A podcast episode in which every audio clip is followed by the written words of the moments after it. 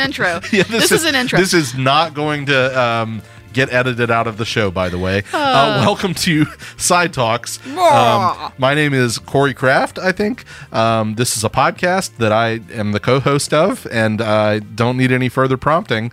Uh, I totally know where I am and who I am and what I'm doing. I think we get passes for everything. We're in the middle of a never-ending pandemic. And I, in fairness, was trying to pull up a list on my phone to talk about in a minute. And uh, we started rolling, and Rachel looked at me, and I was like, oh, it's my turn to talk. Let's pause right now and take a minute to talk about our sponsor, Revelator Coffee. We love you so much, and thank you for forgiving us for this intro. Let's talk about movies. I'm Rachel Morgan. That's Corey Kraft. Here we go. And now, a look at what we're watching this week.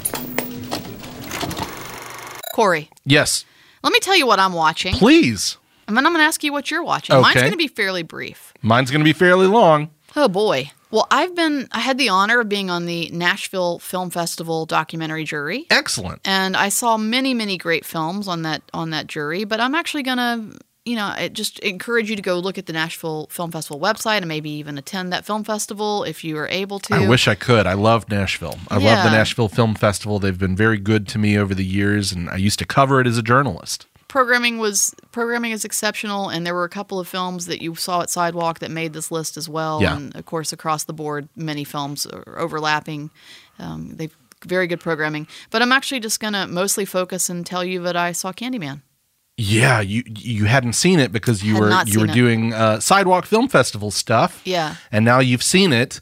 Uh, did you see it at the Sidewalk Cinema? I cheated, and I went to the multiplex. Well- I, I really regret not having gone to see it on the big four-story screen at the Yeah. theater's name, who I won't mention in town, just because Because you should come to the Sidewalk Cinema. I should, but also when you're seeing a blockbuster, sometimes that four story screen lends itself. Look, I've got a, I've got love for the multiplex. Sure, me too. I've got love for Sidewalk. It's okay if you guys go to the every once in a while the AMC. Just make sure that every time you go to the AMC, you go hit the donut, don't donut, the donate button. Y'all, can you tell what I'm really thinking about? Um, Uh, you hit the, donut, button too hit- because Rachel needs some donuts. Actually, I, that's a good note that we should have right next to the donate button, the donut button for the people to give us food. Absolutely. But anyway, hit the donate button, donate twenty dollars, and then you'll feel okay about yourself. um, but no, I saw Candyman, and I thought it was fine. yeah. I'm not going to five minute fight you on it. I was hoping I would. Let me tell you the things I liked about it. Okay, really quickly. okay. I thought the animation was really, really lovely. Yeah, that's really cool, right? I really liked it. Those and I little think- puppets. Yes. And it reminds me a little bit of some of the shadow puppetry work in the piano, Mm-hmm. which I think is really lovely. Uh, but it's not the same, but same world. And what I liked about it is that, you know, how I hate a flashback. Mm-hmm. And I didn't hate this. Yeah. I thought this was a lovely way of demonstrating the storytelling. I also liked the exposition in the sense that I liked kind of being immediately in this in this loft and hearing the Candyman story recounted as a tall tale kind of thing. I And it's a little nice. different. You know, it's a little Yes. incorrect. It's a little incorrect, but I appreciated it. Yeah. Just to get that out of the way, and then I appreciated the visual references to Virginia Madsen's character Mm-hmm. and to the to the actual story that was in the first film, and hearing what supposedly Virginia Madsen's voice, which I is it actually It is. her? It's yes, that's her? it's a little vocal cameo from Yeah. Virginia. I liked all of that. I agree with you that sometimes things, everyone, please, filmmakers, sometimes things work better as subtext. Yes. Having things so in your face and so on the on the surface does not serve the story. Your audience is smarter than you think. Yes. So, a- and I actually will go on the record to say that I think that the films that stand the test of time and the ones that make our list and that are in the canon, that the vast majority of the time, and there are exceptions to this, sometimes those ex- exceptions are for style, sometimes those are ex- exceptions for performance. There's a long list of reasons why they might might be an exception, but overall, I think that films that have subtext and are leaving something to be uncovered by the audience and are working on multiple layers that that is the key to standing the test of time with the film. Strongly agree. I mean, think about uh, The Shining, which has had at least one feature documentary made about unpacking Right. the subtext of that film, which is as mysterious and inscrutable today as it always has been. Imagine if then, you know, Kubrick included a scene in in The Shining where uh, Jack Nicholson is like, "This is about the demons of alcoholism," which you know is essentially Stephen King's novel. You know, he Right. he strips all of the didactic sort of uh, hitting the head on uh, of the the viewer with the theme from that story and leaves it mysterious and provocative and still something that we love to speculate about and discuss and enjoy today. Yeah. And unfortunately, um, this new Candyman does not learn that lesson. I, Nope. I, I mean, the original Candyman is like that too. The original Candyman has uh, so much subtext. I mean, and this is something we discussed in the last um, what we're watching sequence because I just saw it for the first time. Yeah. Um, there's so much uh, wonderful stuff to unpack about So uh, from that movie and think about. Um, and it, it, you know, it's scary and it's again provocative and interesting and Thoughtful. really thoughtful. And I, you know, even as that's what I'm saying too is even as a little kid, Mm-hmm. even as a little kid who hasn't been hasn't had any visual liter- literacy training, has not gone to film school, has not, you know, has done very little. At that point, I'm young. I haven't had that many English classes to talk about Yeah. subtext, and I'm still watching Candyman and thinking something else is going on here. Right. Maybe I can't grasp it. Maybe I'm not exactly understanding what this film is saying at that age, but I am understanding that there is something else, and it is alluring to me. Yes. So sometimes that's enough, by the way. Even if you're, even if you don't want to just assume that your audience is smart, even if you don't want to do that, they're assume they're intuitive. Yeah. And I, I- don't want to detract too much from from the work that, that the director of this new Candyman, Nia, Nia DaCosta, did. I, I think the movie kind of fumbles the storytelling, as you said. It's just it's just a little too much. Um, but there are some really lovely visual moments in that Agreed. And I'm not saying don't see it. I, Yeah. I, I'm glad I saw it. I just I wish for more, and I think part of that is because of the potential. And there Mm-hmm. are is there, there's super cool shots of people just walking. Yeah. that I love that kind. Those those those sort of uh, style those style moments. Those set pieces are really really lovely. There's a lot of that in here. I appreciate that. I, I want more for this film, and that's my criticism. I love the shots of the Chicago skyline where it's looking straight up at them and kind of like back. Yep. Um, and the tops of the buildings are disappearing into the clouds. I mean, that's just that's really strong visually, but um, you know, it just it it's a mixed bag ultimately storytelling wise. Agreed. Um, so Agreed. So I'm sorry that you you agree with me honestly because I was hoping you would get more out of it than than I did. But yeah, it's all there. It's all there to get. It's Yeah. all. It's right there on the surface. It is. And and you know, again, some cool stuff, worth your time, but don't go digging deep because you don't need to. no, you don't. So, what have you been watching?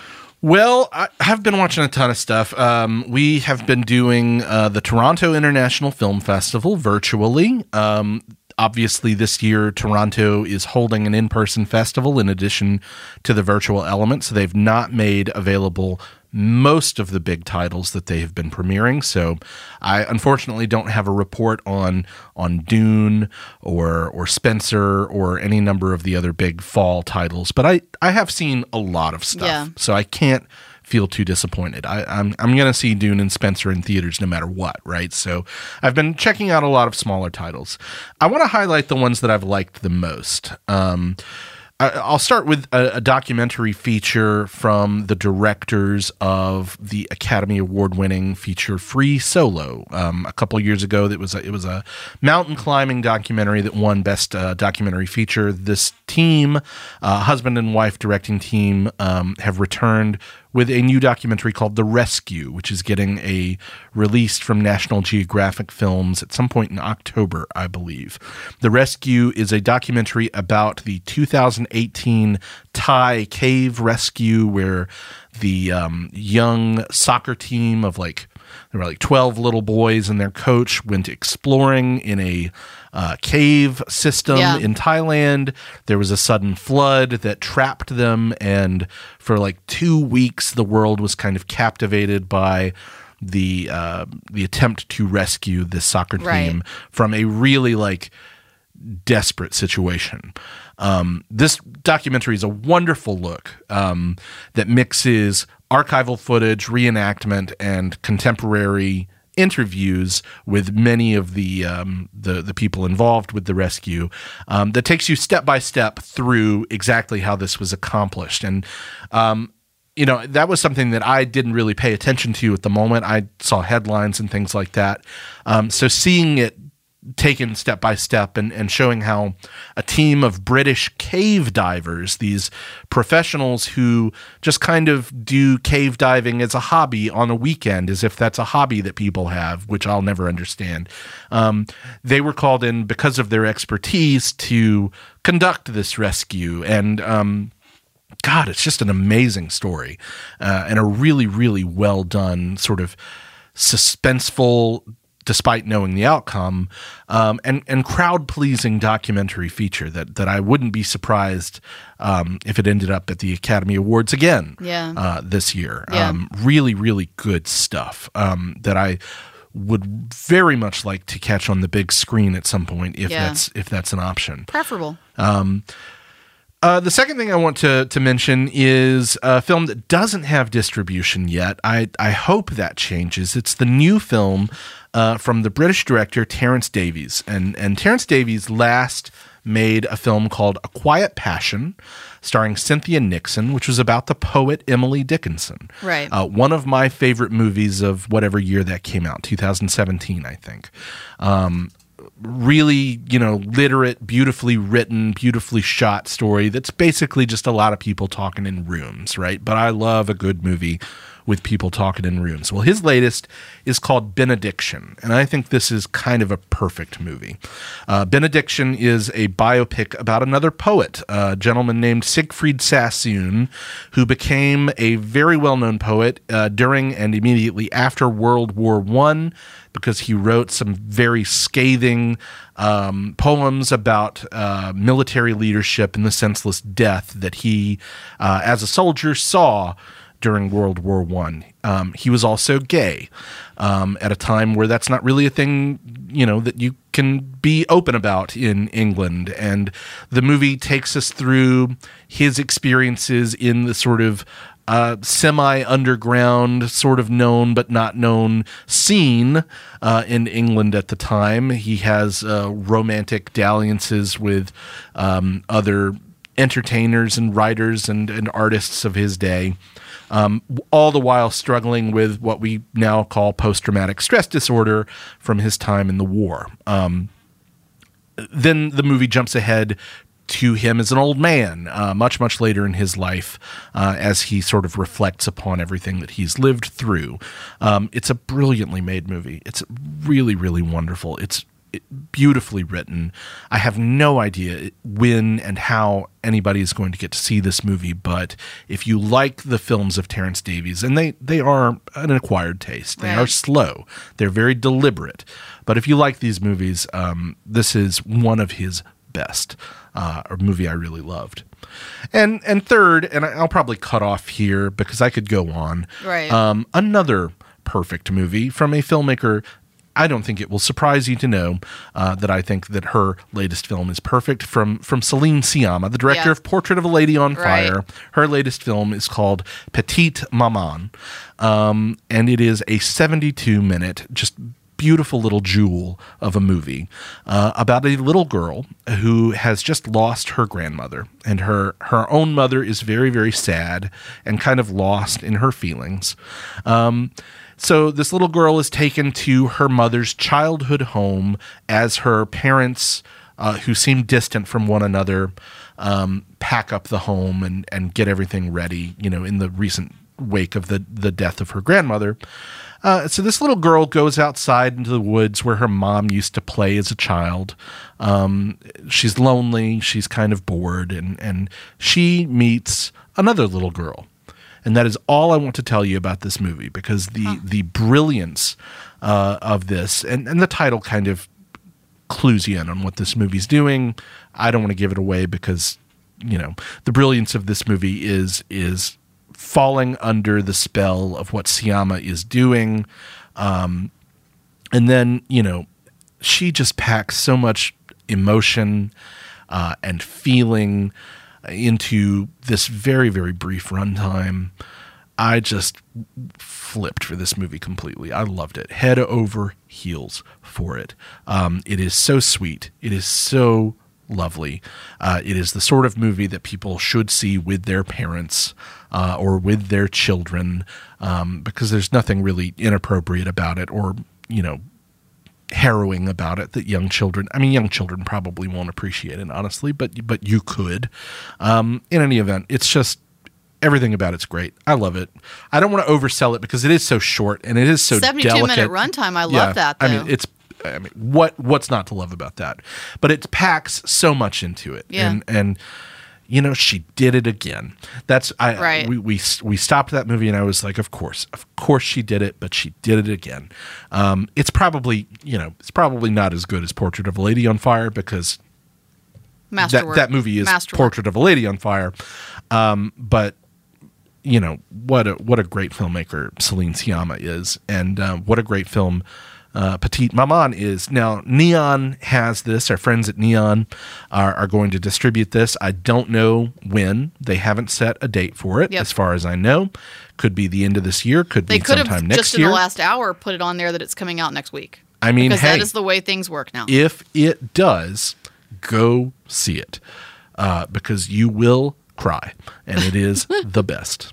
Um, so yeah, those are the three highlights of of TIFF 2021 for me so far. Um, I've got a couple more films I'm going to try to squeeze in over the last uh, couple days of the festival. Um, pretty good festival so far. Pretty good programming. I've seen some stuff uh, that I've really, really enjoyed. Um, so a lot still to look forward to that I haven't gotten a chance to see. Like, you know, Jane Campion's got a movie that everybody loves, and I can't wait to see it. Um, that that is is really really um, impressing critics on the festival circuit. Um, and then you know, some of the others that I've mentioned, uh, can't wait to see those. But um, what I have gotten to see, I've been very pleased with.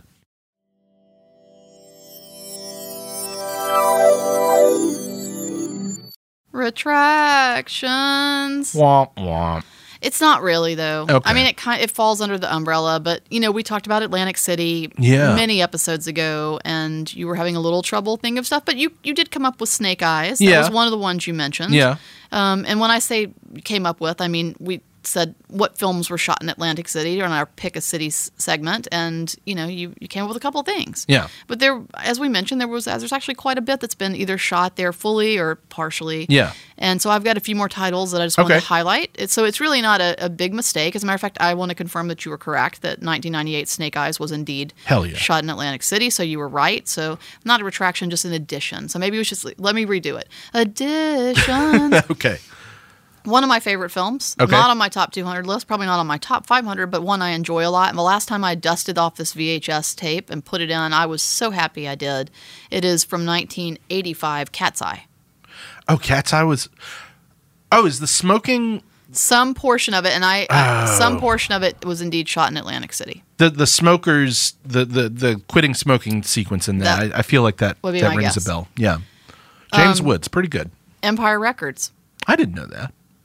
Yeah. And I mean, uh, again, maybe we'll do another editions and dig a little deeper into the origins of, of the scenes and whatnot because Yeah. that that could be fun. But you know, this is these certainly some portion of this was shot in Atlantic City. Godfather Part Three. Oh yeah, at least a sequence or two, right? Yep. Because it's it's all about the casino thing. yeah, and then so makes sense. Oceans Eleven, Oceans Twelve. Yeah, that makes sense. And Set then- in Vegas, though, right? Yes. Yeah. And then a film that I actually like a lot, which I also believe was shot in Vegas, but again, one you know one retraction leads to another retraction, uh and I, I haven't seen this since it came out, but Rounders. Yeah, Rounders was Rounders is is kind of like a I mean, it's it's pretty good. It was one of those like dude movies that like when I was a teenager was really popular with like dude bros. Like I enjoyed it. like like American Psycho and Right. like Fight Club. But but Rounders is good. I mean, I remember it being good. Um, On revisiting, maybe I won't like it. I do remember thinking this is 20 minutes or 30 minutes too long. it's a little too long, but it's But I like you know it. it's a it's a poker movie and it's got all those good actors in it. I, I remember it being more than satisfactory and entertaining. too. So all these films make sense. They're all shot in some part in Atlantic City.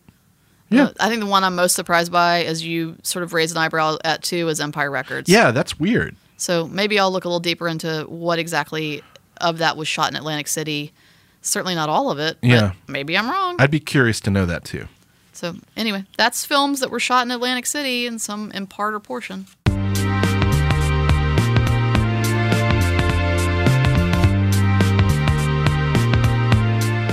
Thank you for listening to Side Talks podcast, sponsored by Revelator Coffee. We are your own personal cinematic steak and ale and sizzler.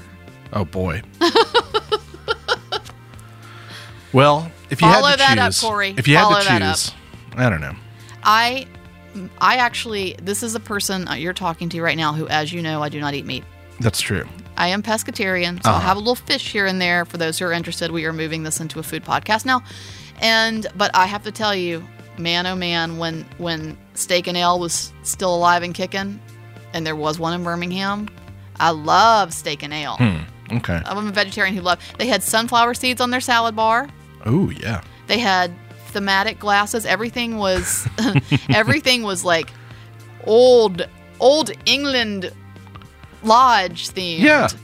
Uh, and I appreciate that. I appreciate when they bring the bread and there's a knife stuck in it. Like Yeah, hell yeah. You know, uh, I really uh, miss a steak and ale. I miss thematic glassware in general. Right. You go. You, it's not like you can just pull up nowadays to a Red Lobster and get a lighthouse glass I know anymore. that's ridiculous. it's bullshit. what are we doing anymore, guys? What are the we doing? world's going to hell. I tell you. it's fucking. We are the virus. So thanks to Revelator Coffee again for sponsoring us. Thanks to Boutwell Studios for putting up with us.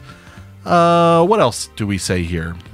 Oh, Side- at sidewalkfest.com? Film. Yeah, sidewalkfest.com. Um, anyway, if anybody knows how to operate a time machine and can take me back to the days of fancy themed glassware and knives and bread, uh, meet me out front of Boutwell Studios. in I a few saw minutes. two dudes out in the parking lot in a phone booth. They could probably help you out. Ooh, I'm on my way. Boutwell Studios Podcast Division. Your words, our expertise.